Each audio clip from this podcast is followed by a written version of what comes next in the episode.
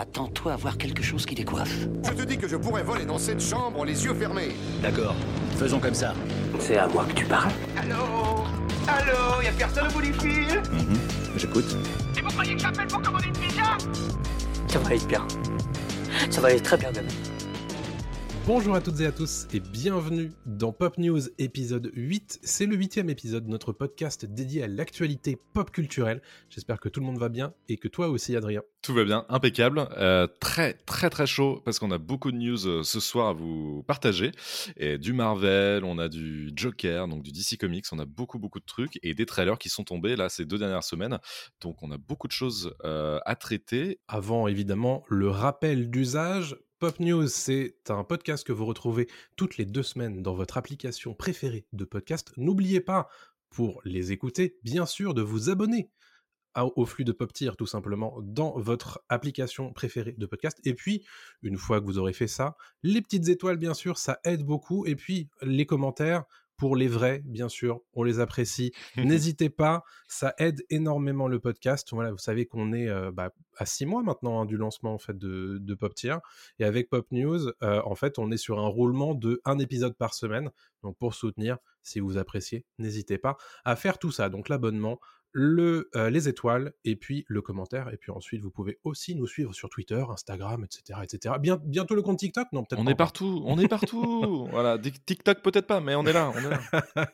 Allez, c'est parti. Euh, alors, qu'est-ce que j'ai au conducteur? Bien sûr, les brèves, avec un regard sur la quinzaine de la pop culture ces deux dernières semaines. Bien sûr, le point box-office d'Adrien, vous le connaissez. Tu vas revenir sur Avatar 2, Ant-Man 3 et Astérix et l'Empire du Milieu. Bien sûr, on aura ensuite deux gros sujets, nos réactions à quelques-uns des trailers du Super Bowl, bien sûr, et euh, les news sur l'avenir de Marvel Cinematic Universe par Kevin Feige. Vous savez que c'est assez rare que euh, Monsieur Marvel Studios s'exprime sur euh, son univers. Donc voilà, on va décortiquer un petit peu ce qu'il a raconté dans une interview récente. Ensuite, il y aura les sorties de la quinzaine, ma petite rubrique. Et enfin, nos recommandations pour terminer l'émission. Commençons tout de suite, du coup, avec une première image de Mhm. Joker Folie à 2, euh, la suite de Joker par Joker. Todd Phillips. Euh, c'est une image assez sympatoche puisqu'on y voit, si Instagram veut bien charger, euh, Lady Gaga face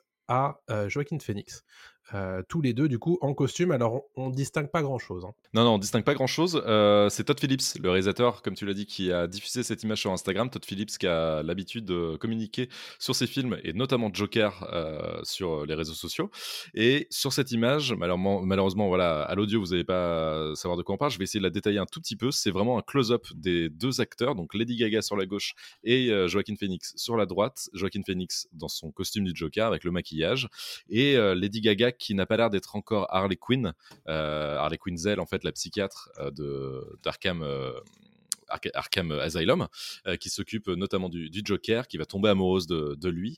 Et elle est sur la gauche, elle a l'air surprise, apeurée, et il la tient un peu, voilà, sous son sous son. Donc on, sait pas trop, mais c'est sûrement le début du film de Joker Folie à deux, Probablement. qui, voilà, qui, qui porte bien son nom parce que euh, ça sera notamment centré sur ces deux personnages-là et cet amour en fait euh, complètement fou du Joker et d'Harley Quinn. Exactement. euh, Joker Folie à 2 qui, de mémoire, est prévu pour 2025. Euh, Euh, oui, je m'avance peut-être Alors peu, non, euh, de fin, fin souvenirs. 2024, fin Ah, 2024, merci. en octobre Oui. 2024. 2025, c'est le Batman 2 de Madrid. Exactement, tout à fait. Euh, très bien. Euh, news de casting cette fois avec Deadpool 3 qui recrute Emma Corrin, euh, a priori dans un rôle principal dans Deadpool 3, évidemment face à Ryan Reynolds, mais aussi, on l'a appris il y a quelques mois déjà, Hugh Jackman, euh, de retour dans le rôle de Wolverine, alias Logan. Assez peu d'informations évidemment hein, sur ce rôle, Mhm. euh, mais voilà, euh, tout simplement, ça a été euh, annoncé de la part de plusieurs sources à Deadline, donc vraisemblablement euh, ça devrait se faire. Ils attendaient de pouvoir euh, avoir un- une petite éclaircie euh, dans les disponibilités de l'actrice, et c'est désormais chose faite. Ouais, pour la suite, on passe à une annonce qui a fait plaisir à beaucoup de monde ces deux dernières semaines. C'est Disney, et par le biais de Bob Iger, qui est donc le PDG de, Disney, le CEO aux États-Unis, qui a annoncé que trois suites allaient sortir, trois suites très importantes, à savoir Toy Story 5. Frozen, donc en anglais c'est La Reine des Neiges, Mhm. La Reine des Neiges 3, Ouais. et Zootopie 2. Euh, qui euh, sont prévus. Alors, on n'a pas de date encore pour ces films-là, mais euh, c'est une annonce, une grosse, grosse annonce de Disney. On sait qu'ils planchent sur ces trois suites-là. C'est assez étonnant pour Toy Story 5, parce qu'on pensait quand même que le 4 allait, avait un petit peu conclu l'arc narratif des, des jouets, mais apparemment, l'argent est plus important Bienvenue, que, vous êtes chez Disney. voilà, que, que les histoires. La Reine des Neiges 3, c'est pas étonnant, évidemment, ils vont capitaliser sur le succès de- des deux premiers. Et Zootopie 2, par contre, qui est celui que j'attends le plus, parce que j'étais surpris qu'il ne fasse pas de suite au film de 2016, si je me souviens bien, euh, de, Disney, qui est un vrai succès. On avait juste eu droit il y a quelques temps à, des petits courts-métrages sur Disney très très sympas, euh, mais c'était tout. Et là, voilà, on a enfin une vraie suite euh, en route, donc, donc très hâte. Écoute, moi je suis évidemment très content pour Zootopie 2. Euh, bon, les deux autres, je m'en fiche un petit peu plus honnêtement. Euh, Toy Story 5, je pense que c'était peut-être pas la peine. Je trouvais que déjà Toy Story 4, c'était un petit peu euh, celui de trop. Ouais. Et la Reine des Neiges, ben, j'ai vu les deux premiers. Bon, évidemment qu'ils allaient faire un troisième, hein, c'était, c'était sûr. Donc rien de très surprenant là-dessus. En revanche, on va noter que ces informations sont données, bien sûr, au moment de la reprise de Disney par Bob Iger. Vous le savez, Bob Iger, c'était, c'est un des PDG de Disney pendant des années qui a quitté son, euh, son poste il y a quelques années pour revenir après la tenure de Bob Chapek, euh, qui a été d'ailleurs euh, assez euh, peu apprécié et donc euh, le- on est retourné euh, chercher Bob Iger qui était tranquillement en train de siroter des Mai Tai euh, en train de profiter de sa retraite et qui a dit en fait bon grosso modo je vais essayer de faire le job pendant pas très longtemps histoire de remettre le- l'entreprise à flot et qu'est-ce que ça veut dire remettre l'entreprise à flot? C'est euh, essayer de faire des réductions de coûts et euh, le groupe Disney, qui est immense, hein, c'est 220 000 personnes employées dans le monde, euh, va euh, prochainement se séparer de 7 000 personnes, donc c'est 3% de l'effectif total. Euh, et l'objectif en ligne de mire, c'est de faire par année 5,5 milliards d'économies euh, de dollars, hein, bien sûr. Mhm. Donc ça concerne bien sûr l'effectif d'employés, mais aussi des coupes sur le contenu et des économies sur un certain nombre de, de, faits de jeu assez importants du côté de, Disney. On en parlera, mais ça concerne un petit peu Marvel Studios, puisque l'idée c'est de réduire un petit peu le nombre de productions à l'année. Donc évidemment, voilà, Kevin Feige ne le dit pas dans ces termes, mais bon, ça fait aussi partie de l'échelonnement des coûts, bien sûr, hein, puisque tout ça, ça coûte très cher. Tout Mhm. simplement. Voilà. euh, donc, évidemment, Disney qui n'échappe pas à la vague immense en ce moment de, euh, euh, de, de licenciements euh, chez les grands. euh, de, les grandes entreprises euh, américaines. On a vu Amazon, Google, etc. euh, licencier à tour de bras ces dernières semaines. Bon, bah Disney également. Euh, parlons d'Indiana Jones 5. Et oui, Indiana Jones 5, donc, euh, qui va très bientôt sortir euh, sur, nos, sur nos écrans, donc en, à l'été euh, 2023. Refait parler lui parce qu'en fait, Harrison Ford commence déjà à faire de la promo euh, pour, euh, pour le film. Il était inv- invité du talk show de Stephen Colbert cette semaine aux États-Unis et il en a profité en fait pour parler du rajeunissement que l'on a vu dans la bande-annonce. Euh, on voit en fait dans cette bande-annonce euh, Indiana Jones rajeuni. Vraiment, c'est l'Indiana Jones qu'on a connu euh, dans, les, dans les premiers films. Et en fait, les, les studios ont utilisé un- une technique de rajeunissement qu'on a pu voir aussi chez Marvel. Et Harrison Ford s'est un peu penché là-dessus et il a expliqué qu'en fait, les studios ont utilisé un, un programme d'intelligence artificielle pour passer en revue toutes euh, les euh, images euh, stockées chez Lucasfilm, toutes les images de lui en fait qui existent chez Lucasfilm pour reproduire un Harrison Ford jeune. Et en fait, comme il a fait, il explique, comme il a fait énormément de films pour eux, donc les Star Wars, les Indiana Jones, euh, en- entre autres, euh, ils ont pu avoir énormément euh, de données et d'infos à transmettre à cette intelligence artificielle. Et donc le résultat est assez bluffant, tout le monde en parle, ceux qui ont déjà vu des premières images du film en parlent en disant que c'est vraiment encore plus révolutionnaire que ce qu'on a pu voir apparemment dans, dans les Marvel récemment, et c'est déjà un niveau assez dingue Mhm. dans, dans les Marvel. Et, et lui, Harrison Ford est le premier surpris, il, est, il, il se demande comment ils ont fait ça, mais pour lui, il a vraiment l'impression de voir son visage comme, comme à l'époque. Quoi. Donc, donc on a vraiment hâte de découvrir le film de, James Mangold qui fera en fait, qui se passera en 1969 et en même temps qui reviendra dans le passé avec un, une petite histoire. On a l'impression que c'est ça, en tout cas une séquence d'ouverture qui se déroule en 1944, d'où ce rajeunissement de, Harrison Ford. Bah, écoute, c'est très cool. Tout ça, c'est prévu pour le 30 juin 2023 aux États-Unis. En France, vraisemblablement le 28, mais j'ai pas vérifié. Ensuite, parlons d'une annonce assez intéressante pour les gens qui apprécient la licence Dragon en animation, puisque on va avoir une adaptation live action dès 2025. C'est déjà daté. Ce sera le 14 mars 2025 aux États-Unis. Dragon, qui, pour le rappel, en anglais c'est How to Train Your Dragon, qui a eu trois films d'animation. un premier en 2010, ensuite en 2014 et un troisième en 2019. Il y a eu également de mémoire une série d'animation. Oui, oui, oui. donc voilà, tout ça, d'ailleurs c'est plutôt cool. moi j'aime bien cette licence.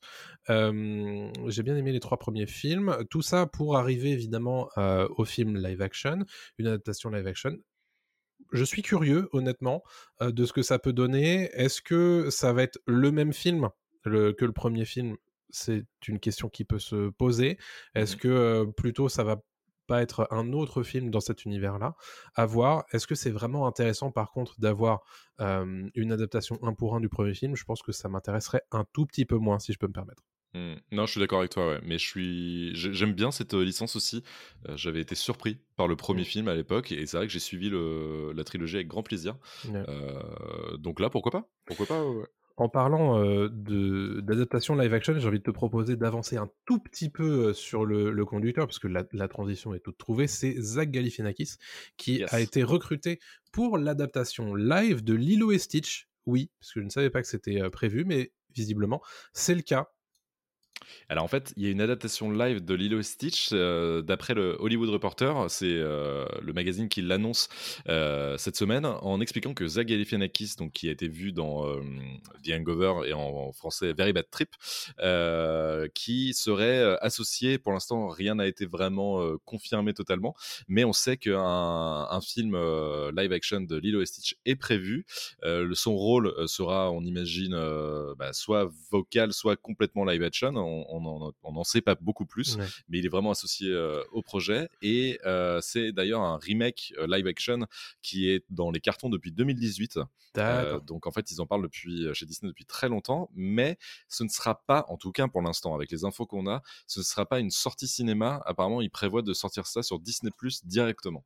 donc c'est pour eux pas forcément une sortie majeure, on va dire. Quoi. Mais, Ce qui veut tout dire, du coup. Voilà. la, dernière fois que Disney Plus a fait, a fait ça de mémoire, c'était la, la Belle et le Clochard. Euh, et c'était pas dingue du tout. En général, les, les remakes de, de, classiques de l'animation chez Disney qui vont directement sur Disney Plus, c'est qu'en général, ça n'a pas sa place au cinéma. Donc, euh, bon, à voir évidemment. L'histoire ne nous dit pas, en revanche, si c'est un remake euh, full live action, et où du coup il y aura un Stitch qui est en animation, ou si ce sera full animé comme ça a pu l'être sur Le Roi Lion, a priori ça s'y prête pas trop. Non. Et puis c'est un peu la licence. Ouais, et puis c'est un dessin animé assez spécial, donc à voir comment ils utilisent le, le, live action. Quoi. À voir. Je verrais bien Zach Galifianakis donner sa voix, entre guillemets, à, Stitch pour le coup. À Stitch? Ouais, ouais. Qui parle pas beaucoup hein, dans mes souvenirs, Stitch. Non, vraiment, mais qui éructe par contre. Oui, exactement. Ça lui irait plutôt bien. Voilà, donc je reviens évidemment sur ce qui était prévu avant au conducteur. C'est Bruce Willis. Bruce Willis, vous le savez, ça fait un an que l'acteur s'est mis en retrait de ses, de ses activités d'acteur. pour, on nous a appris l'an dernier qu'il souffrait d'aphasie. Mmh c'est un trouble du, du, langage. Là, désormais, on a le diagnostic concret. donc, une maladie encore plus compliqué. Ouais, en fait, c'est la famille de Bruce Willis qui l'a annoncé. Ils ont confirmé que Bruce Willis était en fait atteint de démence. donc l'acteur qu'on a vu dans Die Hard, Pulp Fiction ou Le Cinquième Élément, en fait, souffre en plus du syndrome d'aphasie, de, de, de, lésion cérébrale et donc de, démence. En fait, là, mmh. il précise que la maladie de, Bruce Willis a, progressé et que il est atteint précisément de démence fronto-temporale. ce qui fait qu'en fait, c'est bon, évidemment sa carrière est, est totalement terminé et que là, il est complètement obligé de prendre soin de lui et de, de se mettre à l'écart de, de, la vie publique. Quoi. Euh, ils sont par contre heureux d'avoir un vrai euh, diagnostic de, mmh. de, sa maladie parce que c'est vrai que c'était un peu euh, flou depuis, depuis un an. Mais, mais moi, ça me fait un peu mal au cœur de, de voir Bruce Willis terminer sa carrière de, de, cette façon et puis d'être en très mauvaise santé, quoi, parce que c'est quelque chose d'incurable. Il n'y a pas de il n'y a pas de remède, il n'y a rien pour l'instant en tout cas. Et, et, ce qui explique en même temps les choix qu'a fait Bruce Willis à la fin de sa carrière de tourner dans des daubes. il a tourné daube sur daube parce qu'il avait besoin d'argent et parce qu'il ne pouvait plus tourner non plus dans des grands films où il avait de longues tirades, etc. Quoi. Exactement. Ça faisait des années en fait hein, que la carrière de Bruce Willis était en perdition, mais en fait tout ça, ça éclaire un petit peu différemment cette fin de carrière, puisque mmh visiblement ça faisait un moment qu'il avait ce genre de trouble, et là ça, voilà, ça, ça, le confirme évidemment. Donc sa famille prend soin de lui, même ses, certaines de ses ex-femmes, on pense à Demi Moore, qui, qui, sont restées autour de lui et qui bah, font le maximum évidemment pour l'aider. Donc et voilà, euh, Bruce Willis, on en parle parce qu'évidemment, c'est une figure énorme de la pop culture et ça fait toujours un peu mal au cœur de, le voir finir comme ça. Euh, parlons de Je suis une légende 2. Je suis une légende 2 qui, a priori, est une réalité et qui a un, scénariste qui mmh s'appelle Akiva Goldsman qui s'est exprimé euh, au sujet de cette suite. Euh, on le rappelle, le film est sorti, le film original est sorti en 2007 avec Will Smith en euh, tête d'affiche, bien sûr.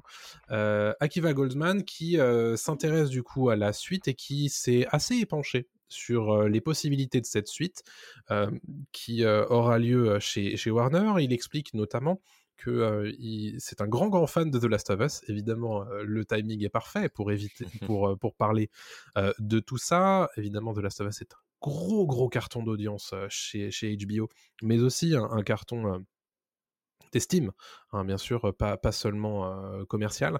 Et il dit que lui s'intéresse beaucoup à comment montrer la nature qui reprend ses droits et une société dans laquelle l'humain n'est plus du tout le l'espèce dominante, tout simplement. Mmh mmh et tout ça, évidemment, ça l'intéresse pour cette suite. Et il a d'ailleurs parlé de comment ils allaient faire. Parce que, bon, il se trouve que Je suis une légende, le film de 2007, a deux fins différentes. Mmh une fin qu'on a tous vue au cinéma, si on l'a vu au cinéma, et une autre fin qui était dans les, dans les bonus de, du DVD. Et il se trouve que c'est la fin des alternatives que va reprendre cette suite, ce qui leur permettra bien sûr de récupérer Will Smith euh, en mmh. tête d'affiche. Je sais pas si je suis très très fan de ce, de ce délire parce que en dehors des gens qui ont euh, acheté le DVD, regardé la fin alternative, euh, ça va être hein. compliqué. Ouais, c'est un peu spécial comme. comme spécial. Je, me suis dit la même chose. C'est logique avec le plan qu'ils ont de, de scénar, mais c'est spécial parce que on verra Will Smith 20 ans plus tard, donc oui, c'est logique. les gens ont apprécié ce film en plus. Je pense qu'autour de nous, les gens sont pas, ont pas du tout un mauvais souvenir de Je suis une légende, ce qui était quand même un, assez inédit à l'époque de proposer un, film un peu justement à la The Last of Us avec des super décors quand même. Pour l'époque c'était assez fou New York vide etc et Will Smith qui était au top. Ce n'est plus Will Smith d'aujourd'hui donc c'était quand même un grand film pour beaucoup euh, moi, j'avais vraiment apprécié. Et la deuxième euh, version, euh, la version alternative de, la fin, était pas mal, un peu trop hollywoodienne peut-être, mmh. mais mais c'est vrai que voilà. Bon, je sais pas trop. Précisons aussi que c'est Michael B. Jordan qui, est, qui, sera aussi dans le film. Donc il y aura Will Smith mmh et Michael B. Jordan qui d'ailleurs à l'affiche de Creed 3 en ce moment.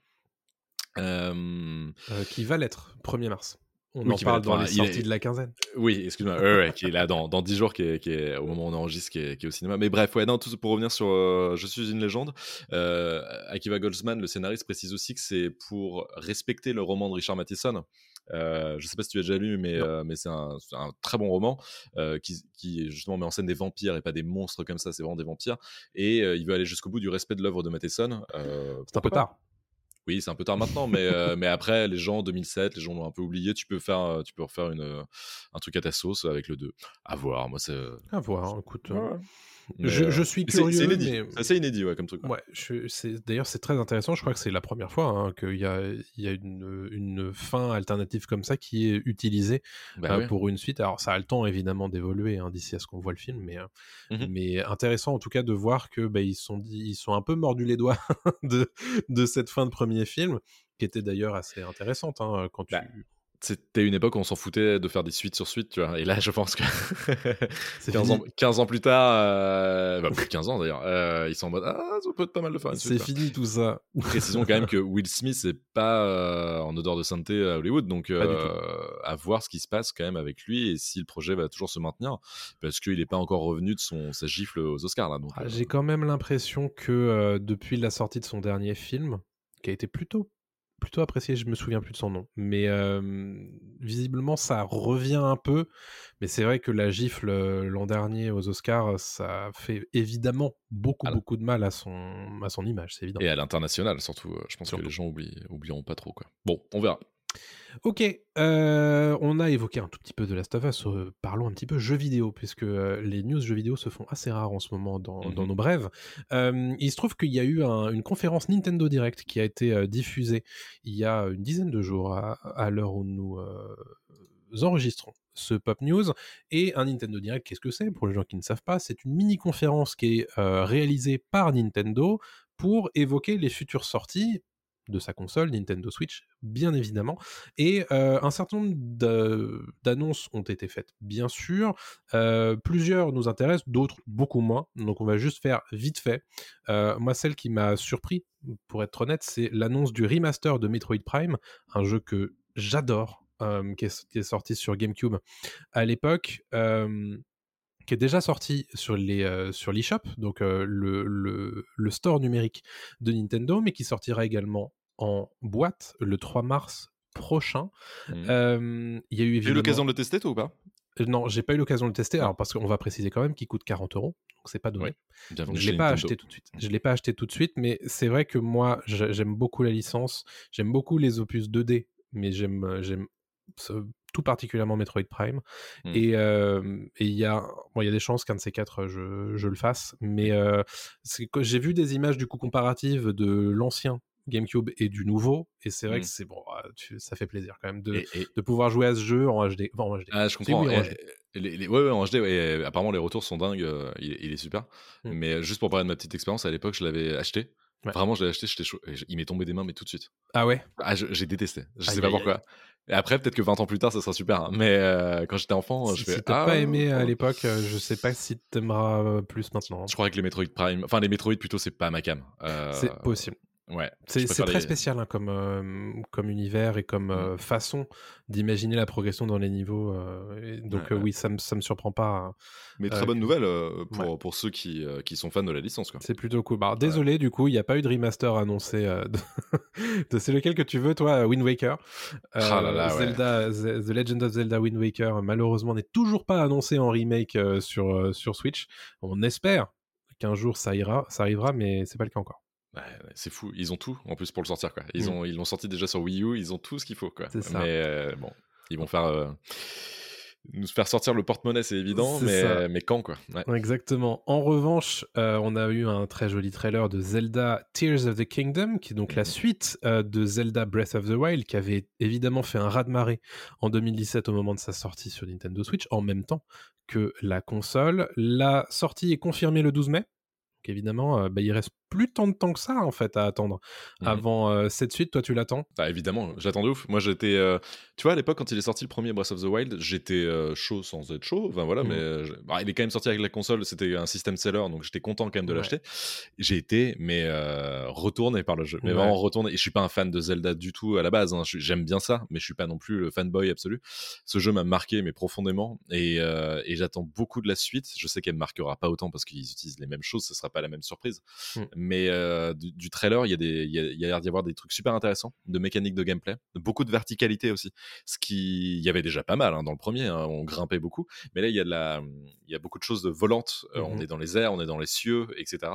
Euh, Ce qui me fait penser à Twilight Princess, qui était Un beaucoup peu. dans les airs à l'époque. Et, et, et, surtout aussi à. Ah, j'ai perdu le nom de celui qui est vachement décrié, et qui est pas, qui est pas aimé par les joueurs. Skyward Sword. Ah, Skyward pardon, Sword. c'est c'est à Skyward Sword de.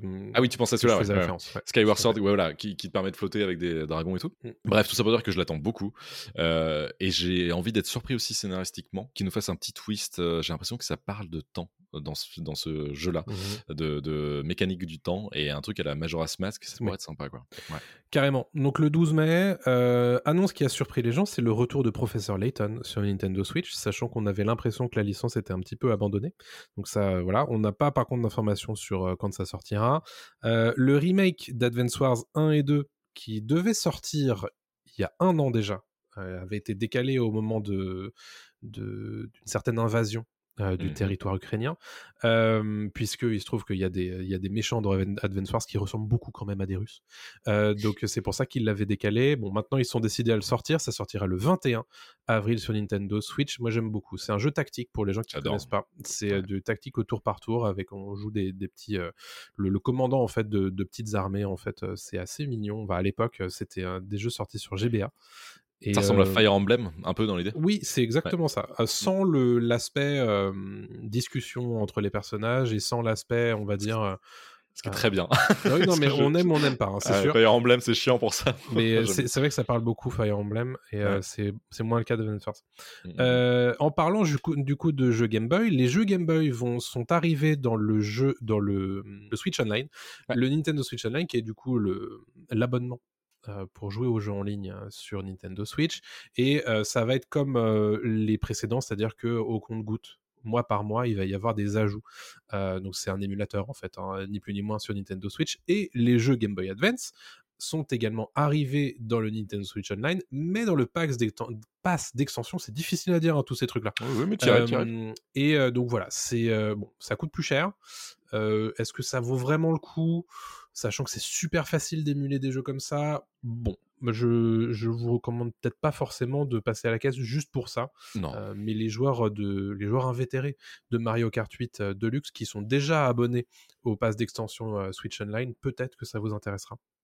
Mhm. Enfin, juste vite fait, une date pour Pikmin 4 le 21 juillet Mhm. et une date pour Sea of Stars qui est un jeu très inspiré de Chrono Trigger et un peu Golden Sun, euh, un RPG, euh, sauce un petit peu japonaise, mais c'est fait par des Français de mémoire, euh, ouais, qui est daté au 29 août. Voilà pour les annonces notables de Nintendo Je Direct. termine juste sur Nintendo. Ouais, je précise Pikmin 4 le 21 juillet. Ouais. Tu l'as dit, je sais plus. Ouais, ouais, j'ai dit. Euh, ok, ça marche, euh, que j'attends beaucoup parce que le 3 était super Mm. et je pense que le 4 peut être excellent. Et tu as omis de parler de hum, comment euh, Professeur Layton qui a eu un teaser. Il m'écoute pas. Ah, tu avais pas? Excuse-moi, j'étais pas. Je t'ai pas écouté? Ouais, désolé, Voilà. j'étais sûr Non, que mais tu dit. voilà. Que tu l'avais écoutez. Écoutez, quand on est ensemble depuis si longtemps, il y a des moments où l'un et l'autre ont fait On des erreurs. Il faut, il savoir ne pas s'enten- euh, s'en Je t'écoute plus. Voilà. Je t'écoute plus, je suis désolé. Je suis désolé. Ok, Mais tant tu que tu me regardes, par contre, ça me va. Te Regarde, droit dans les yeux. ok, allez, on passe à la suite. Allez, passons à la suite. Et c'est toi qui vas travailler, du coup. Et je vais essayer de t'écouter. Oui, hein. écoute-moi, écoute-moi. Euh, c'est ton point box-office, bien sûr. Yes. Alors, point box-office, dans lequel on va parler d'Avatar 2, de Ant-Man 3 et d'Astérix euh, et Obélix, l'Empire du Milieu. Et on va commencer par Avatar 2, euh, qui continue de, de caracoler en, en tête du box-office. Et avec la ressortie de Titanic dans les salles, parce que James Cameron, malin comme il est, a profité de la Saint-Valentin 2023 pour ressortir son film euh, dans les salles obscures. Et il s'est dit, tiens, est-ce que je me ferais pas encore un peu plus de fric euh, avec mes films? Et donc, en fait, Titanic a dépassé un temps Avatar 2 euh, au box-office mondial, sauf que Avatar 2 est repassé devant euh, Titanic, et donc là les chiffres exacts, euh, le 19 euh, février 2023, donc Avatar 2 est à 2 milliards 243 millions, et Titanic est à 2 milliards 242 millions. Oh Donc, on est vraiment c'est touche-touche, mais Avatar est toujours, euh, est toujours devant, Avatar 2, et donc au box-office, ça fait, au global, ça fait Avatar le premier, euh, Endgame, Avengers Endgame en 2, mhm. et Avatar 2, euh, La Voix de l'eau en 3. Et ensuite Titanic. C'est beau. Donc on a quand même dans le top 4 trois films de James Cameron. juste monstrueux. Quoi. C'est juste Et monstrueux. trois films avec Zoé Saldana. Oui, tout à fait. Ouais, ouais. Qui est, bah, en fait, l'actrice, c'est inédit, ça aussi. C'est l'actrice qui a euh, joué dans, le, dans les films qui ont le plus rapporté au box-office mondial de, de tous les temps, en fait, c'est ça. C'est beau. C'est quand même pas mal. C'est un bel, euh, bel exploit.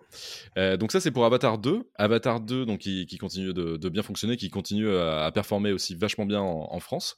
On passe à Ant-Man, qui est la grosse sortie euh, du, moment. Ant-Man 3, euh, Quantum Mania, qui donc dans le monde cumule 225 millions de dollars au terme de son premier week-end. On n'a pas encore la première semaine, dont 104 millions aux États-Unis. Donc euh, il est euh, en très bonne forme aux États-Unis. Il a déjà rapporté sur un seul week-end 104 millions de dollars, ce qui est énorme.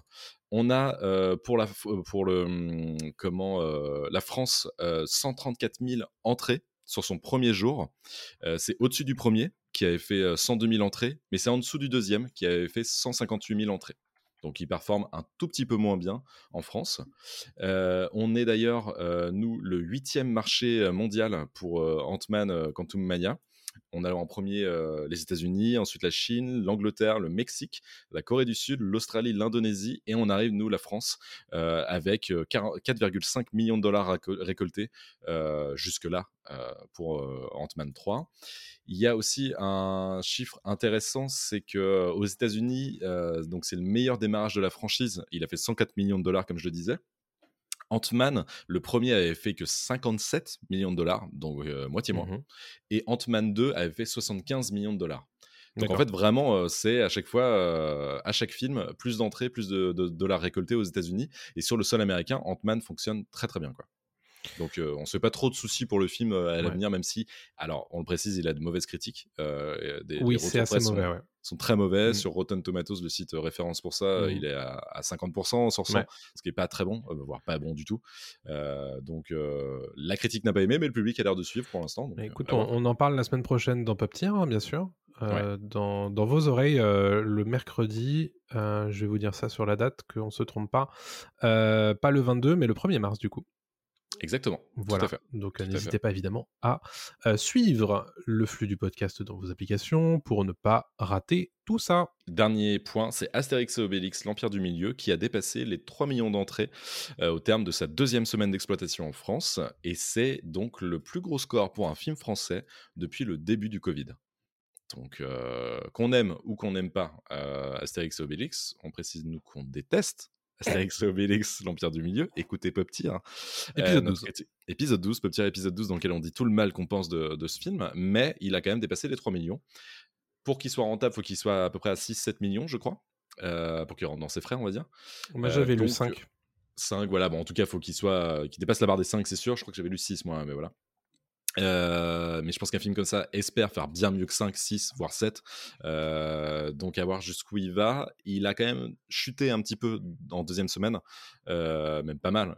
Il a chuté de 30-40% à peu près de, Ouais. de fréquentation en salle, ce qui est beaucoup. À voir, là il y a encore les vacances scolaires, à voir si après les vacances scolaires il arrive à se maintenir et à, à toucher les 5 millions justement de, de spectateurs en salle. Quoi. Ça, ça peut le faire, honnêtement. Moi, je... Alors, en fait, le 5 millions, c'est pour éviter la catastrophe. Voilà. Euh, et ensuite, après, qu'il devient rentable. Donc, euh, bon. À voir, évidemment, ce que ça va donner de ce point de vue-là pour Astérix, c'est l'Empire du Milieu. Mhm. C'est la fin de ton euh, point box-office? C'est la fin. Ouais. Merci beaucoup pour ce point quinzomadaire, bien sûr. On va commencer nos gros sujets, du coup, avec bah, nos réactions, ce qu'on a envie de dire sur certains trailers du Super Bowl.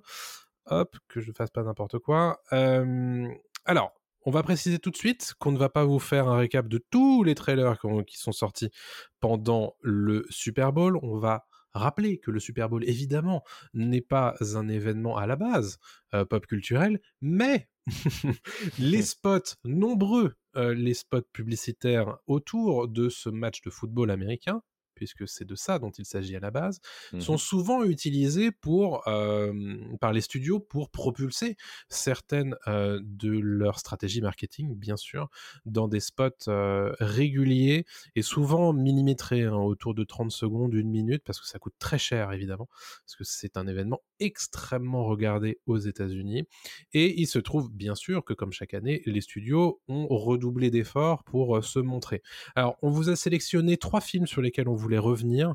Le premier, c'est évidemment The Flash, dont on a euh, énormément parlé dans les précédents épisodes de Pop News. C'est la première fois qu'on voit le film en réalité Mmh dans un trailer. le film de Andy Muschietti qui est promis à une sortie au mois de juin prochain. C'est une grande attente pour le DC Universe. Pourquoi?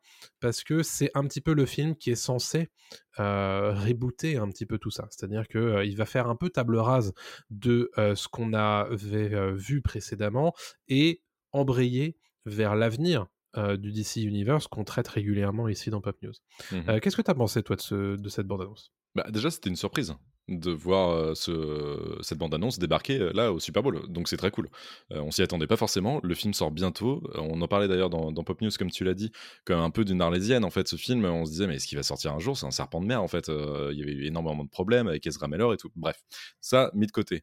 La bande-annonce, je l'ai trouvée bah, très solide c'est un peu leur, c'est un peu le No Way Home de DC Comics en fait, enfin de DC Studio quoi. On sent qu'ils se dirigent vers vers ça. Je l'ai trouvé cool. J'ai trouvé que il y avait bah, évidemment cette vibe un peu Zack Snyder dans, dans, le design global parce qu'ils suivent en fait le costume et ils suivent un peu l'univers de, de, The Flash qui a été présenté dans les autres films de, de DC.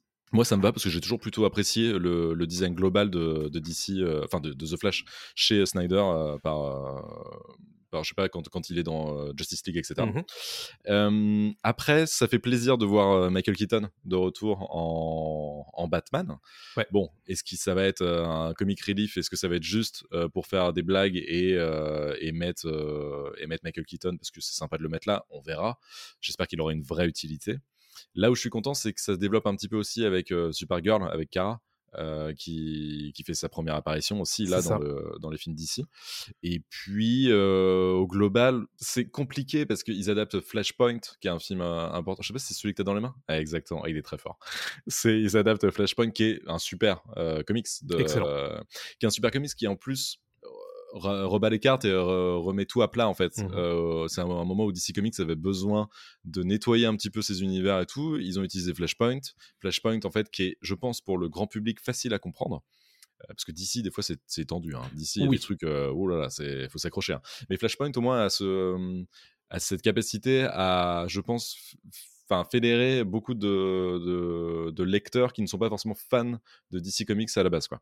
Et donc en adaptant euh, Flashpoint au, cinéma avec euh, avec The Flash, le film, je pense que c'est une bonne idée quoi. Toi t'en as pensé quoi?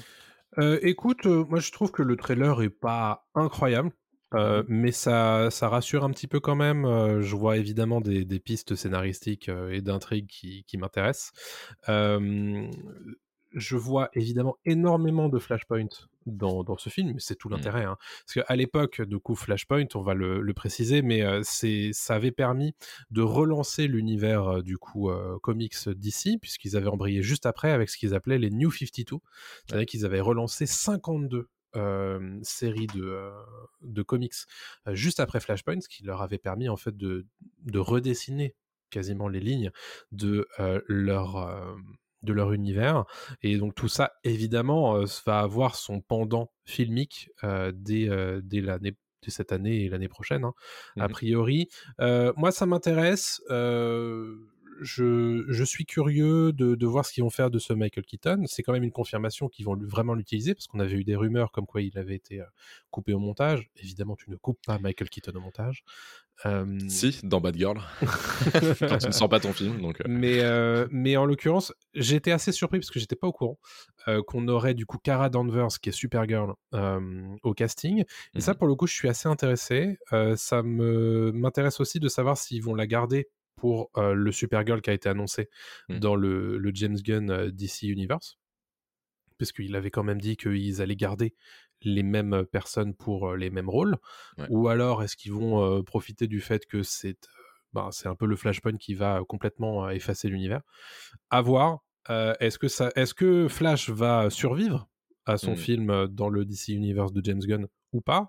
On verra. Tout ça, c'est évidemment un, un, film qui pose plein de questions, mais j'espère juste que euh, en tant que film en lui-même, ça sera déjà euh, un bon divertissement et un, un truc euh, Ouais. cool à regarder quoi. Ouais, faut pas oublier, oublier ça, t'as raison. Je pense que c'est le principal aussi, quoi. C'est ça. Faut, faut, faut rester, euh, tu sais, des fois on a tendance à suranalyser des Ouais, plans de et tout, et c'est normal, hein, c'est intéressant aussi parce qu'ils nous présentent ça de cette façon-là, parce que pour eux c'est comme une série télé mais au cinéma, donc on a envie de, de- de voir où ils vont. Mais en tant que tel, c'est vrai que ça peut être très sympa aussi, ça peut être un très bon film.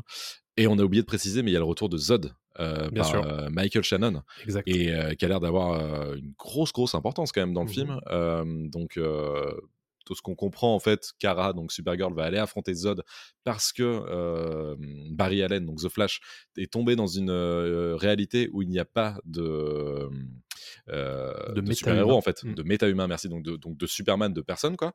Et il va aller voir Batman en disant bah gars tu peux venir m'aider parce qu'il y a Zod qui débarque et comme Superman n'est pas là, il va falloir se, se battre contre lui quoi sans, sans super-héros quoi. Mm. Et, et ça peut être sympa, ça peut être cool, c'est des bonnes Mm. idées, je trouve. Il y, a des, il y a des trucs cool. Le problème, c'est personne n'est attaché à The Flash pour l'instant. Non. Spider-Man No ce Way Home. film-là pourrait euh, justement nous permettre de, de connaître un petit peu tout ça, parce que au final, notre seul contact avec The Flash, c'est Justice League. Oui, voilà. Et euh, alors surtout la, la version qui est sortie au cinéma, euh, c'est pas du tout un, un film qui nous a permis de connaître qui est Barry Allen, euh, de, de connaître quels sont ses enjeux, etc. Et Mm. alors c'est un- peut-être un petit peu plus le cas dans la version longue de, de Snyder que je n'ai pas regardé personnellement. Ah, elle est très Euh, bien, faut que tu la regardes, elle est super. Mais, euh, mais donc il faudra que je regarde ça un de ces quatre, euh, un jour où j'ai le temps. Mais, euh, mais l'idée, euh, c'est que, euh, c'est que ce The Flash-là rende justice un peu au personnage. Et euh, évidemment, bon, Bah. tous les gens qui ont regardé la série CW, ils connaissent un petit peu plus le, le personnage. Mais là, en l'occurrence, les, le Pékin moyen, en fait, qui va aller regarder The Flash, c'est son film pour découvrir le perso, quoi. Mhm. Ouais, ouais. Et, et en même temps, ils mettent beaucoup de choses aussi parce que euh, c'est- pas un perso très compliqué, hein, The Flash. Non. Mais euh, c'est plus lui d'ailleurs, c'est un liant entre tous les autres persos en général, euh, The Flash. Euh, mais euh, je te conseille vraiment de regarder la version de Snyder parce qu'elle met vachement plus en avant The Flash, notamment à la fin. Il y a une superbe séquence, incroyable séquence, euh, et qui me rappelle justement le design du film de Muschietti. Et, euh, et c'est pour ça que j'ai hâte de voir ce qu'il va faire. En fait, c'est même dans Justice League, euh, le film euh, de Whedon, enfin le film euh, malade là, Ouais. complètement bizarre qui a été repris par film. Whedon en couleur parce que celle de Snyder est en noir et blanc. Euh, Il y avait une scène de The Flash où il arrête une bagnole ou je sais plus ce qu'il fait et qui était très cool aussi. J'aime beaucoup ce qui, comment ils utilisent le, la techno et le- la 3D et les, les CGI pour, pour ce personnage. Quoi. Ouais. Donc, euh, donc à voir. Moi, je suis, je suis curieux. Ouais. À voir. Moi, Je demande pas plus, quoi, Oui, c'est ça. C'est Ouais. honnêtement, si c'est un divertissement honnête, ça sera déjà plus que ce que j'attends à l'heure actuelle, tu vois. Mais alors, et une euh, dernière truc quand même, c'est est-ce que, euh, je pense que, comme tu l'as dit, c'est là où c'est intéressant, ce flashpoint te permet soit de repartir sur quelque chose de nouveau, soit en fait de dire, ok, c'était la fin, les gars, c'est pas grave, on a tenté, et puis on part sur autre chose, euh, tant pis, quoi. C'est en fait, c'est c'est gagnant-gagnant pour eux, quoi. Oui. Si ça marche et que le public répond, ils vont se dire, ouais, on va peut-être garder euh, le, le même concept et on va poursuivre avec le nouveau plan, soit ils se disent, bah tant pis, c'était pas un coup dans l'eau, mais ça a pas super bien marché, C'est ça. quoi. 16 juin 2023 dans les salles pour The Flash. Parlons, bah, on a parlé évidemment de DC, on va parler de Marvel, euh, sachant qu'on a un gros sujet ensuite sur Marvel euh, juste après, mais c'est évidemment euh, les Gardiens de la Galaxie 3 qui s'annonce très prochainement puisque ça sort de mémoire début mai. Euh, c'est un petit peu le- la dernière fois qu'on voit James Gunn travailler chez Marvel Studios, puisqu'après évidemment tout ça ce sera chez DC. C'est un film qui va mettre en valeur a priori beaucoup Rocket Raccoon, puisque le, le film va traiter un peu de, de ses origines, euh, de son passé. Euh, c'est un trailer qui met pas mal en avant, évidemment, Peter Quill, Star-Lord, euh, qu'on voit beaucoup euh, dans des scènes à la fois a priori d'émotion puisqu'il retrouve Gamora, on ne sait pas exactement comment, euh, et euh, sa relation est complètement distendue avec ce personnage-là puisque en fait Gamora ne le reconnaît pas, ne, ne sait pas qui c'est. Euh, alors que lui, évidemment, euh, il a vécu euh, son une histoire d'amour, l'histoire d'amour de sa vie avec Gamora. Donc, et- évidemment, il y a ensuite, comme d'habitude, l'humour assez euh, standard des Gardiens de la Galaxie 3. Qu'est-ce que tu as pensé, toi, de ce trailer? Euh, qui ressemble déjà au trailer qu'on avait vu euh, Oui. il y a quelques temps, le premier qui était sorti, donc il en dévoile pas trop, ce qui est pas mal.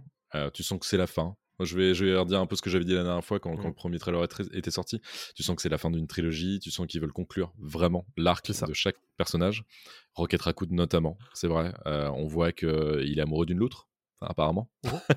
Euh, et donc euh, on aura un flashback sûrement sur, euh, sur le passé de, de Rocket, comment il a été créé, etc. En lien avec le grand méchant. Le grand inquisiteur, je crois que c'est ça, hein, le, méchant. Et puis l'introduction d'Adam Warlock, quand même, qui, qui apparaît 2-3 secondes dans le, dans le trailer, ce qui est sympa. Adam Warlock est quand même un grand personnage de- des Gardiens de la Galaxie. Mm. Joué par Euh, Will Poulter. Ouais, Will Poulter, euh, qu'on a vu dans Labyrinthe, qu'on avait vu dans euh, Détroit, qu'on a vu dans... Mm. Ouais, exactement. Et, euh, et donc un trailer sympa. Euh, J'espère que ce sera l'un des films les moins mauvais de la phase 4-5, là, parce que ça commence à être un peu compliqué. Marvel au cinéma en ce moment. Moi, la phase Mhm. 4, j'ai vraiment euh, retenu pas grand chose quoi, de, de cette phase 4. La phase 5 a commencé avec Ant-Man, ça, ça. ça démarre, ça démarre euh, difficilement. Donc, euh, donc là, j'espère que James Gunn bah, voilà, nous propose une belle fin pour ces gardiens, Mm. qui sont des vrais personnages. hein. C'est vrai qu'il les a travaillés depuis deux, deux films, même si le deuxième est pas fou. Donc là, c'est pas, un- pas un mauvais James Gunn pour écrire, donc, donc à voir. Ça peut être, ça peut être sympa. J'en attends pas autant que, que le premier, quoi, mais. Oui. Euh, évidemment, bon, évidemment, on attend le film puisqu'on compte le traiter. Le film sort le 3 mai prochain dans les salles françaises. Yes. Euh, si ça peut être un- une bonne fin pour ce groupe-là, parce que j'ai l'impression qu'on on a fait le tour quand même, hein, euh, Ouais, ça sera déjà pas mal. Évidemment, pour les gens qui ont regardé le Holiday Special, il y a pas mal de plans qui vous font penser à des choses que vous avez déjà vues. hein. Mhm. Euh, dans, je sais d'ailleurs, je me demande si c'était un bon move de faire ça. Mais euh, spoiler, tu veux dire, avec le. Holiday Special? Ouais, c'est bizarre. à voir. Mais bon, écoutez, moi je, je suis curieux de voir ce que ça va donner. Encore une fois, maintenant j'en attends plus grand chose en fait hein, des, des productions Marvel. Ce qui m'intéresse, c'est que ce soit un bon divertissement. Parce que maintenant, rien que ça, c'est devenu compliqué. Donc euh, écoutez. Je fais confiance à James Gunn, même si j'ai beaucoup moins aimé Les Gardiens 2. Euh, on espère que Les Gardiens 3 saura remonter un petit peu la barre. Tout simplement, Mhm. euh, le troisième film qu'on vous a sélectionné, et le dernier du coup, sur lequel on voulait revenir, euh, dans les trailers du Super Bowl, c'est John Wick 4. John Wick Ouais. chapitre 4 qui arrive très prochainement, parce que me semble-t-il, c'est le 24 mars que ça arrive aux États-Unis, donc le 22 en France. Euh, Mhm. C'est le retour de Keanu Reeves aux affaires, bien évidemment, et à Paris. Et oui, c'est ça surtout. Il va casser des gueules euh, au Trocadéro, euh, à Montmartre, et donc on a très très très hâte. Le trailer est très cool. On voit donc euh, Keanu Reeves notamment un moment dans le métro avec Laurence Fishburne, donc il jouait Morpheus euh, dans Matrix. Alors je, je n'ai pas le nom du perso de Laurence Fishburne dans John Wick. Je sais juste qu'il a des pigeons et que c'est un mec des, des souterrains et qui fournit des, des armes à, à John Wick. Mais donc il est dans une station de métro de Paris avec euh, avec Ian McShane et Laurence Fishburne, Fishburne donc c'est cool. Et, euh, et puis il va se battre voilà devant la Tour Eiffel. Euh, on a Skarsgård, euh, le plus jeune de la famille Bill. Skarsgård, Bill Skarsgård, merci, qui fait le méchant de, de, ce, de cet opus-là, l'un des méchants en tout cas, parce qu'il y a toujours un peu plus de, il y a toujours plus qu'un méchant dans, Mm. dans John Wick. Et, et puis c'est, ça a l'air cool, ça a l'air détendu, ça a l'air, on, on se prend plus la tête. En fait, John Wick dans le deuxième épisode se prenait un peu au sérieux, et en Ouais. fait, dès le troisième, ils se sont dit non, c'est chiant, on va arrêter de se prendre la tête. Et là, dans le 4, c'est pareil, ils ont l'air de continuer là-dessus. C'est, le Fast and Furious du, du, du Kung Fu euh, pampan, quoi. Donc c'est, très bien, quoi. Qui continue à faire ça, moi, ça me va très bien. Et qu'on voyage, ils ont, c'est pour ça aussi que je dis que c'est Fast and Furious, parce que ça voyage, je sais pas pourquoi. Le mec, il est traqué par tous les assassins du monde, il s'en sort toujours, ce qui est très bien, hein, moi j'adore, mais euh, c'est drôle. Mais là, il arrive à, à voyager. Euh, bon, bah, let's go, quoi. Il y a un côté euh, Mission Impossible aussi, le, le côté voyage et tout, etc. Ouais, un peu, ouais. Même si bon, les, les, voilà, les séquences d'action font beaucoup penser à, à Fast and Furious quand même.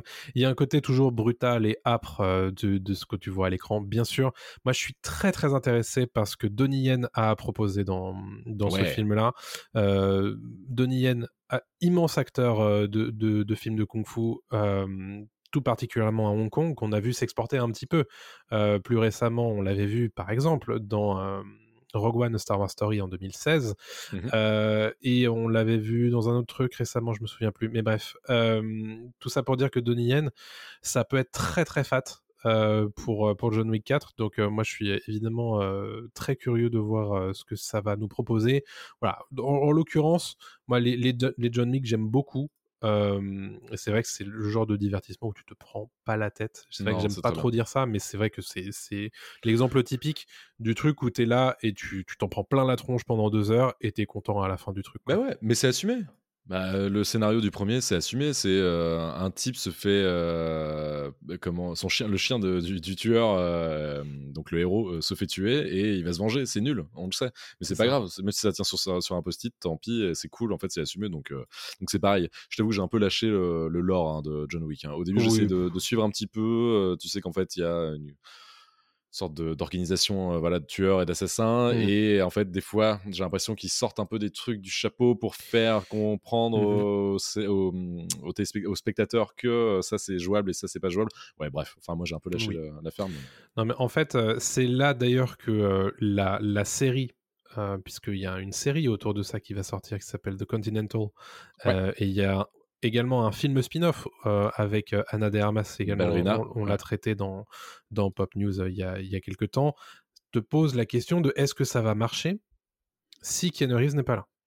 Ça, c'est un peu la question à laquelle il faut répondre euh, dans, dans ces projets-là. Euh, est-ce que ça marche parce que Keanu Reeves ou euh, est-ce que ça marche? Parce que c'est l'univers Et je suis pas certain que ce soit l'univers qui nous fasse revenir. Non, je pense pas. Euh, mais en tout cas, ce qui est certain, c'est que moi, j'irai voir ce film et euh, bah, j'espère me prendre une tatane. Et, euh, donc ça, c'est cool. Et évidemment, vous citez les Hitman pour Donnie Yen, c'est un peu un de ses grands œuvres, je trouve, Ouais. de sa carrière. Hitman, c'est incroyable. Regardez Hitman. J'ai pas regardé le 4. Si, j'ai regardé le 4. Euh, Aux États-Unis, c'est ça? Ouais, et, Ouais. euh, et regardez les Hitman, au moins les, les deux premiers, mais même le tout, honnêtement, c'est incroyable. Et, et Donc, sans. Donnie Yen, regardez The Grand Master aussi. Hmm. The Grand Master avec Tony Leung qui est incroyable. Ouais. Qui revient justement sur l'origine de Hitman. euh, De Hitman. C'est trop bien. Ouais. Très très cool. Euh, voilà du coup pour les trailers du Super Bowl, il y en a eu beaucoup plus que ça, bien sûr, mais euh, voilà, c'est ceux qui nous ont marqués. Euh, et ce qui veut pas dire que les autres, on les traitera pas, hein, évidemment, dans, dans Pop Tier ou dans Pop News. Mais voilà, il, faut, il fallait faire des choix, bien sûr. On va terminer avec un deuxième gros sujet. C'est Kevin Feige. Kevin Feige, qui est le boss de Marvel Studios, qui s'est exprimé euh, dans une interview auprès de Entertainment Weekly euh, pour évoquer un petit peu le futur de euh, l'univers Marvel au cinéma. Alors, il a parlé d'Ant-Man Quantumania, mais on en parlera, nous, la semaine prochaine. Euh, il parle des phases 5 et 6, puisque la phase 5 commence avec Ant-Man 3, comme tu l'avais Mhm. dit, et donc Mhm. les phases 4, 5 et 6 s'appellent la saga du multivers. Alors, bon, on va être honnête, hein, la phase 4, on se demande un petit peu où est-ce que ça va. Donc, on va voir pour la suite, qui va être ponctuée, bien sûr, de de deux Avengers. Avengers Secret Wars et Avengers The Kang Dynasty. Ouais. Euh, donc euh, voilà, tout ça, ça va être euh, assez intéressant. Mais pour l'instant, c'est vrai, comme tu le disais, et on le dit régulièrement, euh, le Marvel Cinematic Universe, depuis le début de la phase 4, a du mal un petit peu à se relancer. Cherche L'après Endgame est compliqué. hein. L'après Endgame est compliqué, surtout par les, les choix de projets qu'ils ont choisi de porter, hein, bien sûr. Euh, toujours un peu euh, compliqué. Il y a un truc que j'évoquais du coup en début d'émission, c'est euh, une des principales informations que Kevin Feige évoque dans cette interview, c'est qu'a priori, ils vont réduire un petit peu la voilure sur le nombre de séries euh, Marvel Cinematic Universe qui vont sortir sur Disney Plus chaque année. Euh, on l'a bien vu ces deux dernières années. Le fait de euh, arroser littéralement Disney Plus de, euh, de séries euh, Marvel n'a pas forcément eu les effets escomptés, ne serait-ce que en termes de euh, nombre d'abonnés pour la plateforme, Mhm. mais aussi en termes de, de temps d'actualité et de temps de, de, de, de temps pour éclater finalement euh, auprès du public. Euh, chaque, euh, chaque retour public de, de, ces, de ces séries n'a pas forcément eu les effets escomptés. Je pense par exemple à certaines séries qu'on a très très vite enterrées. Euh, alors peut-être pour des problématiques de qualité, ça c'est autre chose. Mais, euh, mais c'est vrai que le fait d'en sortir une tous les deux mois, c'est peut-être euh, bon, se mordre la queue, quoi. Bah, apparemment, lui, il a l'air très content hein, dans cette interview qui est quand même alors une, une très longue interview. C'est une interview fleuve. Ouais, donc c'est très rare, très rare. Très très rare que Kevin Feige se livre à ce point-là. Donc, euh, donc on prend, on prend tout quoi. On va décortiquer un petit peu tout ce qui nous intéresse là-dedans. Mais euh, Mm. pour revenir ouais, sur le côté série et mix série film, lui euh, semble très heureux en fait de, de tout ça. Il va pas dire le Euh, contraire. hein. Non, évidemment, mais ils vont, ils vont, ils vont sa popote, quoi. Mais, mais en fait, il y a, y, a, hum, y a, une phrase qui m'a un peu euh, intéressé, interpellé, c'est qu'il dit J'espère que nous apprenons quelque chose sur chaque projet. Donc, il parle film, il parle, il parle série, etc. Euh, J'ai été très satisfait de tout ce que nous avons fait. Il parle notamment de Kamala Khan, donc l'héroïne de, de, Miss Marvel. Mmh Et il dit euh, J'espère que les gens ont vu Miss Marvel, la série, qu'ils iront voir The Marvels dans laquelle elle joue, puis, enfin, dans laquelle elle apparaît plutôt. Euh, et que quand les gens verront ce film, ils reviendront ensuite sur les séries Disney pour réexplorer, etc. Et en fait, oui, mais là, il y a un problème, comme tu l'as dit, de qualité et de, oui. de, suivi des gens, parce qu'en fait, tu peux pas euh, être à fond sur un seul personnage, etc. Ils, ils pensent, et je comprends hein, pourquoi ils pensent comme ça, parce que les comics, c'est un peu ça. C'est-à-dire que Mmh tu peux être fan d'un personnage et aller jusqu'au bout du truc. Et je crois qu'il a envie de décliner ça de façon euh, sérielle, comme, comme, un, comme un comics. Euh, malheureusement, les gens n'ont pas un budget illimité, les gens n'ont pas un temps illimité, les gens ne s'intéressent pas forcément autant euh, que les fans de comics. Les fans de comics, c'est une niche assez euh, particulière en fait Mmh de, de, fans. Euh, c'est pas comme un spectateur lambda, c'est pas comme un téléspectateur non plus. Et, euh, et, celui qui aime bien Loki, par exemple, la série, ouais. ne va pas forcément aimer Ant-Man. Et pourtant, il y a deux persos très importants, euh, un perso normalement très important qui apparaît dans les deux. Mmh. C'est pas traité de la même façon. Enfin, tu vois, il y a, y a mmh. des choses où, bon, je sais pas, moi je, je suis pas du tout fan, on le dit depuis longtemps, ouais. hein, de cette formule de, de proposer, euh, d'ouvrir les tuyaux de, du contenu euh, pour. Bah, il, il, le dit en fait en substance que euh, pour lui, chaque projet euh, est censé parler à deux cibles très spécifiques. L'une, c'est évidemment le, le consommateur qui regarde tout. Mmh. Et l'autre, c'est celui qui regarde potentiellement pour la première fois un film Marvel en réalité. Oui, voilà. Et c'est évidemment quasi irréconciliable en fait. Euh, et, et ça, on voit bien que c'est difficile parce que évidemment, en, dans le marketing, tu peux pas dire euh, il faut avoir vu ça, ça, ça, ça et ça pour profiter mmh. de ce nouveau, euh, de ce nouveau contenu, euh, de que ce soit un film ou une série. Et de la même manière que tu peux pas dire en fait ça sert à rien d'avoir regardé tout ça. Non, voilà. Ouais. Tu vois? Donc, ouais. c'est un peu. Euh, tu vois, c'est compliqué d'être sur les deux jambes, quoi.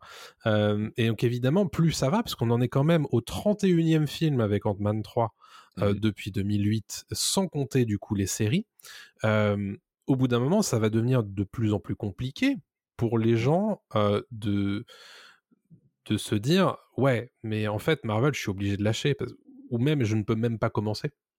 Alors, il a l'air d'en être conscient. Dans Mhm. cette interview, il précise, euh, le, le journaliste lui demande euh, est-ce que le rythme de diffusion justement va changer en fait? Mhm. Euh, Est-ce que vous allez espacer ou sortir moins de, de, de séries Mhm. tous les ans? Et il dit les deux, genre espacer et sortir moins de séries tous les C'est ans. ça. Déjà, c'est rassurant. On sent qu'il y a quand même eu un petit retour euh, de la part des spectateurs et qui sont conscients qu'il y a trop de choses. Quoi. Il précise Ouais. aussi qu'il n'aime pas le terme contenu, Mhm. même si évidemment c'est un, Bah, un, pro- un producteur et ne un, fait que ça. hein. et de- un diffuseur de contenu. quoi. Hmm. Euh, et d'un côté, c'est là où c'est paradoxal parce qu'il est très très fier d'être dans l'air du temps avec toutes ces séries euh, qui sont parodiées, qui sont etc. Donc bah, en fait, il peut pas avoir le meilleur des deux mondes. quoi. Il, en est conscient, mais maintenant il est à la tête d'un d'un empire euh, tellement qui est pas fragile encore. Non. Pas du tout. Mais qui commence à craquer un tout Hmm. petit peu euh, parfois et, euh, et donc faut faire attention. Et il en est conscient, je pense. En fait, j'ai l'impression que pour l'instant, au cinéma, tout fonctionne. Ouais. du côté des, des productions Marvel. C'est les productions séries en réalité qui. euh, euh, c'est alors c'est difficile d'avoir les, les chiffres d'audience puisque euh, seul Disney Plus est capable de te les donner. Ouais. Et souvent, euh, ils, ils se permettent de, des formules de phrases qui sont hyper floues à dessein. Euh, mais du, du coup, c'est difficile de savoir s'il y en a une qui a cartonné ou pas, euh, ou surtout si tu en as une qui a floppé. Le, le vrai souci là-dessus, c'est que tu, tu ne peux juger que la qualité du produit fini.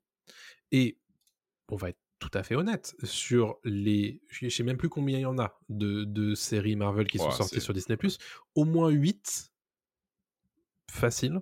Euh, je crois que je, je crois que je pourrais en citer une qui est vraiment quali. Loki? Ouais. Ouais. WandaVision au début, Wa- pas mal. non mais ouais, allez, je pourrais mettre, je pourrais rajouter WandaVision. WandaVision, c'est pas mais, trop mal. euh, mais tu vois, genre bon, euh, Miss Marvel, c'est sympa, hein. mais euh, c'est- pas, pas incroyable. Non, Et pourtant, et pourtant le personnage est super cool et j'ai trop hâte de le, de l'avoir dans Captain Marvel 2.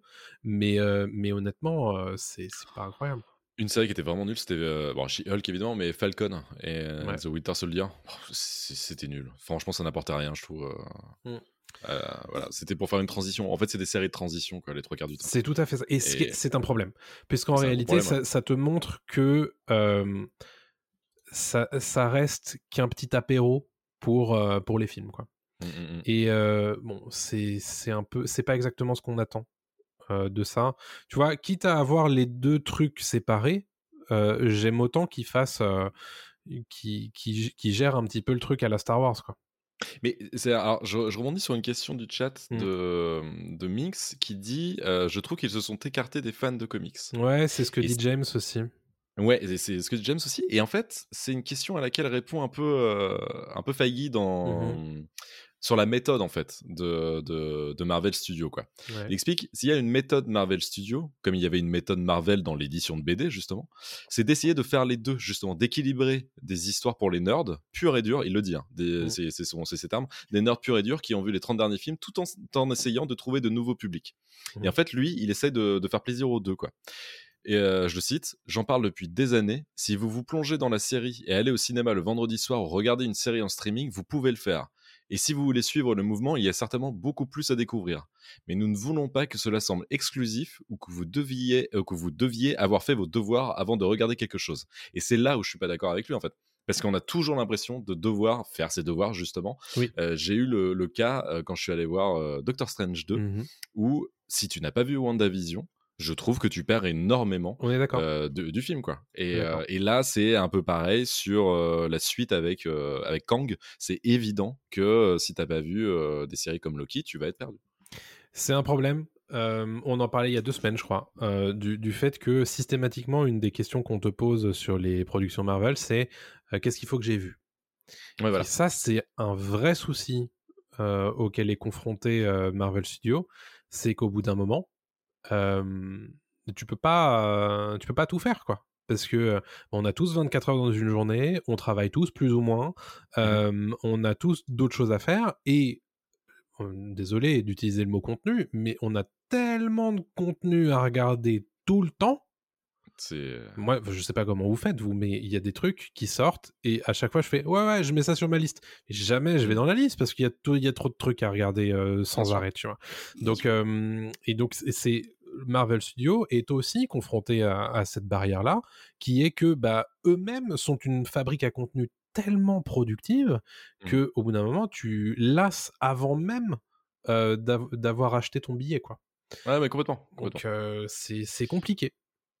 Sans parler euh, même des gens dans le chat qui disent que ça s'essouffle, que euh, les scénarios sont brouillons, que le schéma est lassant, parce qu'il y a aussi le problème, cette problématique-là, c'est que le, le schéma Marvel, il est évident, il est devenu évident.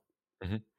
Euh, même si Ça on voit, essaye des trucs, c'est-à-dire que on te met le même schéma, mais on te le skin différemment, c'est-à-dire qu'on te met ça dans un scénario de Star Wars, par exemple, dans un Mm. scénario de braquage, dans un scénario de film de guerre, mais ça reste, ça reste Marvel, tu vois. C'est, c'est, c'est compliqué.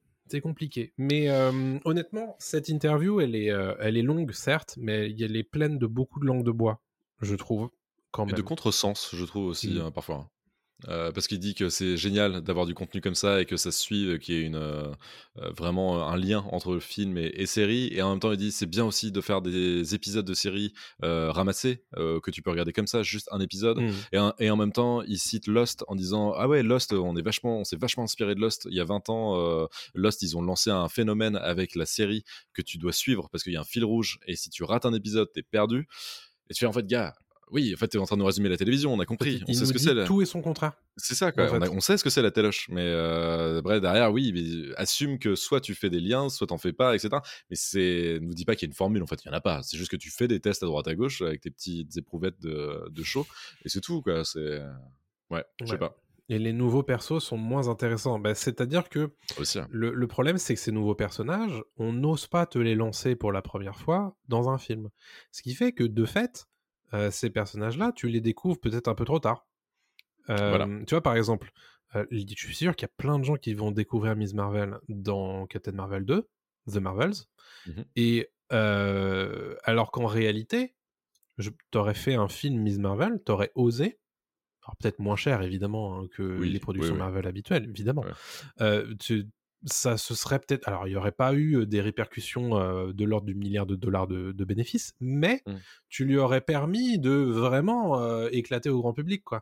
Que là, balancer ça sur Disney ça n'a pas fait un succès incroyable d'ailleurs. euh, tu te dis. euh, c'est quoi le but en fait? Tu, tu les mets sous le tapis euh, et Ouais, t'attends ensuite de les mettre avec un vrai nom pour. euh, C'est c'est étonnant. Je, je Ouais. comprends pas trop le move. Non, non, je suis d'accord. C'est un peu étrange. C'est un Mm. peu étrange. Bon, alors, on va aussi passer à une autre partie de l'interview qui est, qui est quand même euh, un- toujours un peu langue de bois, mais, mais qui est intéressante, où il parle des, des personnages qui vont arriver, et des personnages qui nous intéressent quand même. Mhm. Euh, et notamment, on va sortir le gros truc, Spider-Man 4, Ouais. qui est confirmé. Euh, Spider-Man 4 avec Tom Holland. Bah, en tout cas, il précise que l'écriture est en cours euh, et que c'est bon, là, ils sont en train de, de sortir un petit peu euh, le, le pool de scénaristes pour Oui. avoir plein d'idées autour du film. Donc, si Kevin Feige te dit que Spider-Man 4 est, est dans les tuyaux, enfin, est en, cas, en cours d'écriture, c'est que c'est bon, ça va, ça va se faire. Il y a pas de- y a peu de chances qu'un un succès comme euh, No Way Home n'ait pas de suite, quoi. Oui, oui, c'est évident. Mais, euh, mais donc voilà, c'est un peu la confirmation que quand même Spider-Man 4, c'est la première fois qu'on l'entend quand même, euh, aura, sera, sera visible. Quoi. Exactement. On a évidemment Kang Dynasty qui est très important. On a Blade, le, le film, qui, euh, qui euh, Blade qui euh, arrive euh, du coup en tournage d'ici une dizaine de semaines. Donc c'est évidemment une bonne nouvelle puisque c'était un petit peu compliqué hein, pour, pour ce film avec Marshall Ali. C'est Yann Demange, hein, on en avait parlé je crois dans Pop News, qui, qui s'occupera de la réalisation. Tout à fait. Et, et voilà. Alors, il parle un petit peu de Thunderbolts, mais il donne pas spécialement de d'informations croustillantes. Mm. Euh, Est-ce qu'il y avait d'autres trucs sur lesquels tu voulais revenir dans cette interview? Il parle de Hugh Jackman qui arrive dans Oui. Deadpool. Euh, c'est leur premier film euh, classé moins de 18 ans euh, Ouais. dans le MCU, donc c'est vrai qu'il y a un truc un peu, un peu cool. Rated. R. Rated R. Ouais. Et donc il dit le retour de Hugh est, Hugh est incroyable Mm. pour moi personnellement. C'est là que j'ai commencé. Oui, ça rappelons, c'est vrai, qu'il a été producteur sur les X-Men à l'époque. Ouais. Était tout petit petit Kevin Feige était Mhm. euh, était très content de travailler sur les X-Men et il a chaussé sa sa casquette de producteur. Il s'est dit tiens j'ai une idée de génie, on va faire Iron Man et puis on va continuer. Et puis hop, il est devenu Il s'est patron mis de, euh, au bon endroit, au bon moment. Ça fait 23 ans qu'il fait ça. hein. Ouais, ça fait 23 ans et donc euh, et donc voilà en fait il est il explique avec Hugh Jackman. Je me souviens avoir été assis derrière la caméra, bien derrière la caméra lors de son audition pour le film. C'était sa première audition sur le plateau. Il est venu à Toronto pour faire une lecture avec Anna Paquin euh, qui jouait Rogue Mhm. à l'époque. Et euh, pour lui, pour moi, et je pense pour tous les fans de Marvel, c'est incroyable ce qui s'est passé au cours de ces 23 dernières années. C'est un cercle, c'est un cercle très fermé de le voir revenir dans le nouveau film Deadpool. Donc oui, il est, il est très content. Voilà, de, c'est un peu la boucle est bouclée pour lui, quoi. Et parce que c'est vrai que c'est ses débuts, là, c'est la suite, donc c'est, euh, cool. Et, euh, et on a hâte, d'ailleurs ouais, d'en savoir plus sur euh, Deadpool 3. Comment d'ailleurs est-ce que ce sera ce qu'il entend là, ce qui sous-entend le, le côté film un peu à part, euh, qui n'a rien à voir avec le reste, où il y aura euh, justement, c'est quand même la phase du multivers, Mm. euh, des liens avec plusieurs réalités, plusieurs univers différents. Donc, à voir. C'est ça. Euh, Mm. Voilà donc euh, pour euh, l'interview de, de Kevin Feige euh, chez Entertainment Weekly. Euh, assez intéressant évidemment, hein, puisque c'est rare euh, de, de l'avoir discuté de tout ça. On arrive bientôt sur la fin de cette émission, donc je vais vous donner les sorties de la quinzaine. Revenir juste vite fait sur le fait que sur Prime Video, euh, depuis le 17 février, on a un épisode hebdomadaire de la saison 3 de Star Trek Picard, qui est la dernière d'ailleurs saison, avec bien sûr Patrick Stewart et un peu le retour d'un certain nombre de stars de Star Trek Next Generation. Voilà, donc ça parlera évidemment aux férus de tout ça. Et également, toujours sur Prime Video, depuis le 17 février également, on a un épisode tous les vendredis de Carnival Row, qui est également la saison finale, euh, saison 2 et saison finale, avec euh, Cara Delevingne et euh, Orlando Bloom dans un univers de fantasy un petit peu steampunk. Voilà, donc ça c'est tous les vendredis. Le 22 février, on a une série qui s'appelle Anatomie d'un divorce. C'est une série en 8 épisodes qui a été diffusée entre novembre et décembre aux États-Unis sur Hulu. Et ça arrive en France. C'est porté par Jesse Eisenberg, Lizzie Kaplan et Claire Danes. Tout ça sur Disney.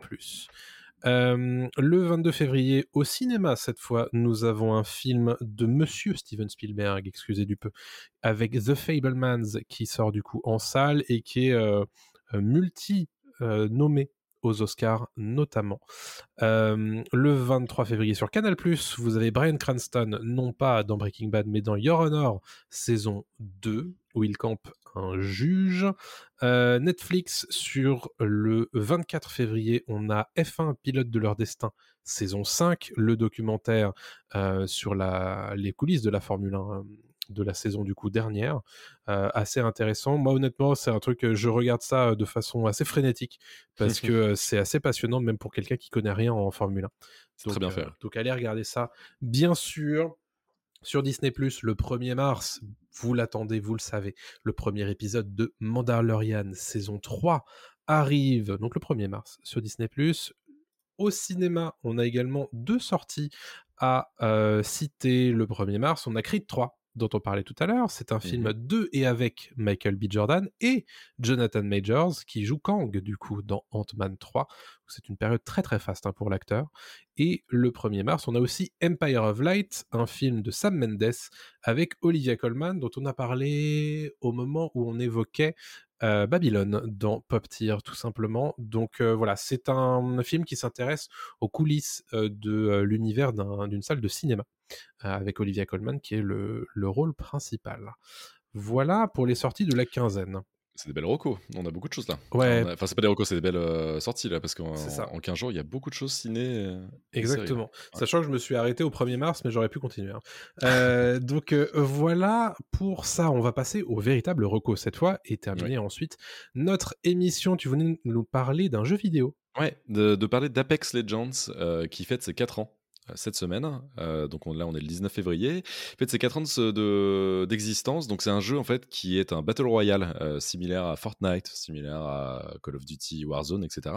Et qui marche très très bien qui fonctionne très très bien. Et si j'en parle, c'est parce que justement pour les 4 ans, il y a une énorme mise à jour qui a été proposée aux joueurs, que ce soit sur PC, sur console, pour remodeler un petit peu le système de jeu, le, le, changement en fait de personnages, etc. Comment on, joue en fait les personnages qu'on connaît depuis des années. Mais en fait, il y a quand même beaucoup beaucoup de changements, ce qui fait qu'en fait le, bah, le jeu est finalement une version 1.5 voire 2.0 en fait de celui qu'on a connu il y a 4 ans. Et c'est un jeu free to play, donc c'est évidemment on peut payer des, cosmétiques, des skins, des, costumes, etc. Mais on n'est pas obligé non plus. Donc c'est pas mal pour un jeu comme ça de, de, se renouveler. Et puis ça propose beaucoup de nouveaux modes euh, en ligne, donc du euh, match à mort, ça propose des, modes euh, temporaires, des choses comme ça. Il y a vraiment énormément de changements et je trouve que c'est une petite bouffée d'air frais qui fait du bien au jeu que j'apprécie particulièrement. Ok, bah c'est cool. Donc free to play, on le rappelle, donc c'est gratuit. Hein. vous pouvez euh, le, télécharger sur à peu près toutes les plateformes. et évidemment, comment le développeur se, rémunère, bah, c'est sur les achats de skins et de battle pass, de, cosmétiques en fait, hein, autour, de, autour du jeu. Tout simplement, un jeu, également un jeu de mon côté. Alors c'est un jeu pour le coup que vous connaissez sans doute puisque ça a été un, un, grand grand truc pendant depuis des années. Ça s'appelle GeoGuessr. Euh, GeoGuessr, c'est un truc que, dans lequel je suis tombé récemment, en fait, que je, connaissais de, loin, mais j'avais jamais joué. Et j'ai compris, en fait, en mettant un petit peu le, doigt dans l'engrenage, que c'était l'addiction totale, en fait, ce truc. le concept de GeoGuessr, c'est assez simple. vous êtes téléporté sur une image Street View de Google Street View. Donc Street View, c'est c'est la cartographie en fait photographiée des, des, des, rues euh, et des mmh routes dans le monde. Et donc vous êtes téléporté à un endroit dans le monde, ça peut être en France ou ailleurs, et euh, vous devez retrouver sur une carte Google Maps où est-ce que vous êtes précisément. Et plus vous êtes prêt, plus vous faites de points. Euh, donc c'est évidemment euh, diabolique d'un point de vue euh, d'un point de vue addictif puisque tu peux y aller enfin tu peux aller à fond pour essayer d'être le plus précis possible. Et tu peux te confronter aussi à certains autres joueurs dans des classements en ligne etc moi je commence à peine hein, mais je, trouve ça incroyable. Je pourrais y passer des hein. heures. J'y joue principalement sur navigateur mais on peut aussi y jouer sur sur téléphone. On va préciser que tu peux faire première partie payante, mais en réalité, tu as le droit à 5 minutes de jeu euh, gratuite et ensuite, tu dois attendre un quart d'heure pour, euh, pour, euh, pour poursuivre. Donc, honnêtement, après les premières 5 minutes de jeu, j'ai fait OK, je m'abonne. Donc, voilà, c'est pour information. Si tu t'abonnes à l'année, c'est de l'ordre de 2,30€ par mois. Ça va. hein. Et ça euh, Pour si le tu t'abonnes au mois ouais. pour pouvoir euh, résilier quand tu veux, c'est 3 euros et quelques, un truc comme ça. Donc honnêtement, pour le contenu et pour les heures de jeu, si ça vous plaît bien sûr, euh, c'est c'est assez cool. euh, c'est assez cool. Moi j'ai du Quand mal c'est- à le lâcher. Ouais, quand on y pense, c'est une idée toute bête, mais c'est du génie Ouais. hein, d'avoir pensé à ça. Euh, T'as déjà regardé des compétitions Ouais, c'est incroyable. Je sais C'est- pas comment c'est- les gens font. C'est fou, hein. C'est C'est fou. hein. C'est à la seconde. hein. C'est Ah ouais, vraiment. ouais, ouais. euh, Non, mais c'est- Il y a l'image c'est- c'est ma qui arrive euh, en une seconde, il ça ou ça quoi. Bref. Mais euh, je très belle roco et moi la mienne en fait la dernière euh, de cet euh, épisode est un peu similaire. Ça s'appelle Chronophoto. Je l'ai découvert aujourd'hui et en fait le concept c'est très simple. C'est cinq photos qui vont apparaître les unes après les autres et on a une photo par exemple de l'Empire State Building en noir et blanc et en dessous on a une frise chronologique de 1900 jusqu'à 2020, Ouais. 2022 même je crois. Et on doit trouver la date à laquelle la photo a été prise.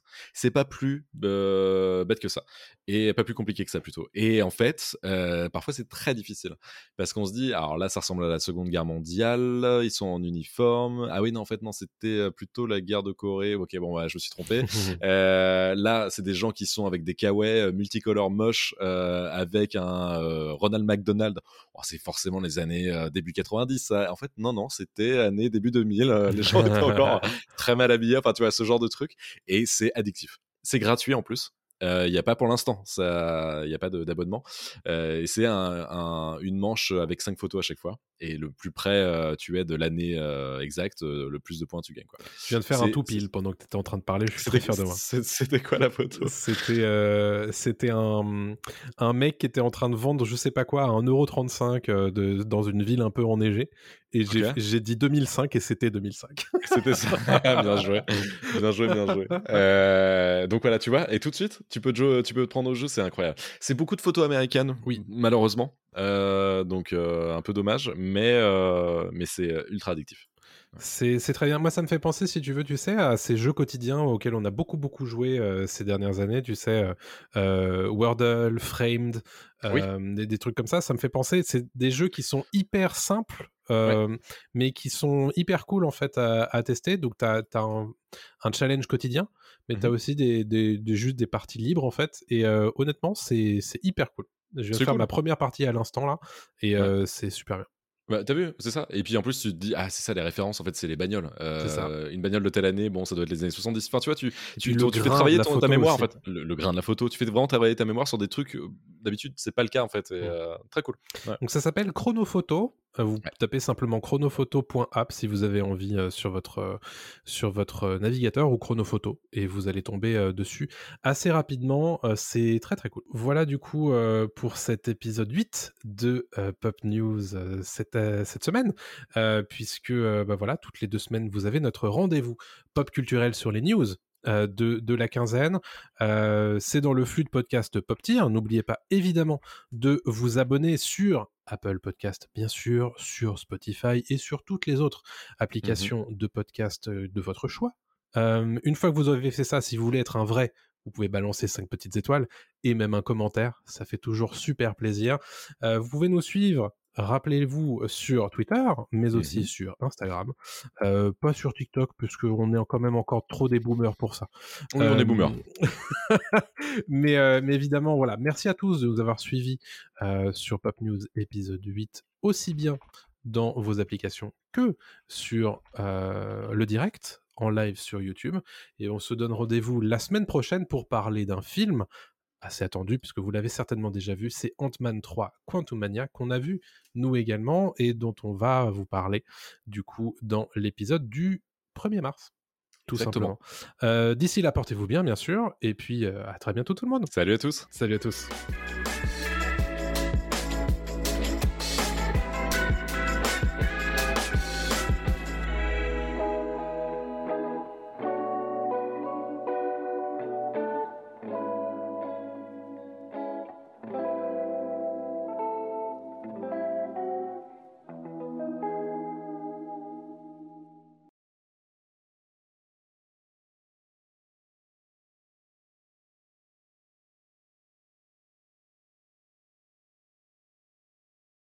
La terre est fermée pour la journée. Ramassez vos affaires et rentrez tout de suite à la maison.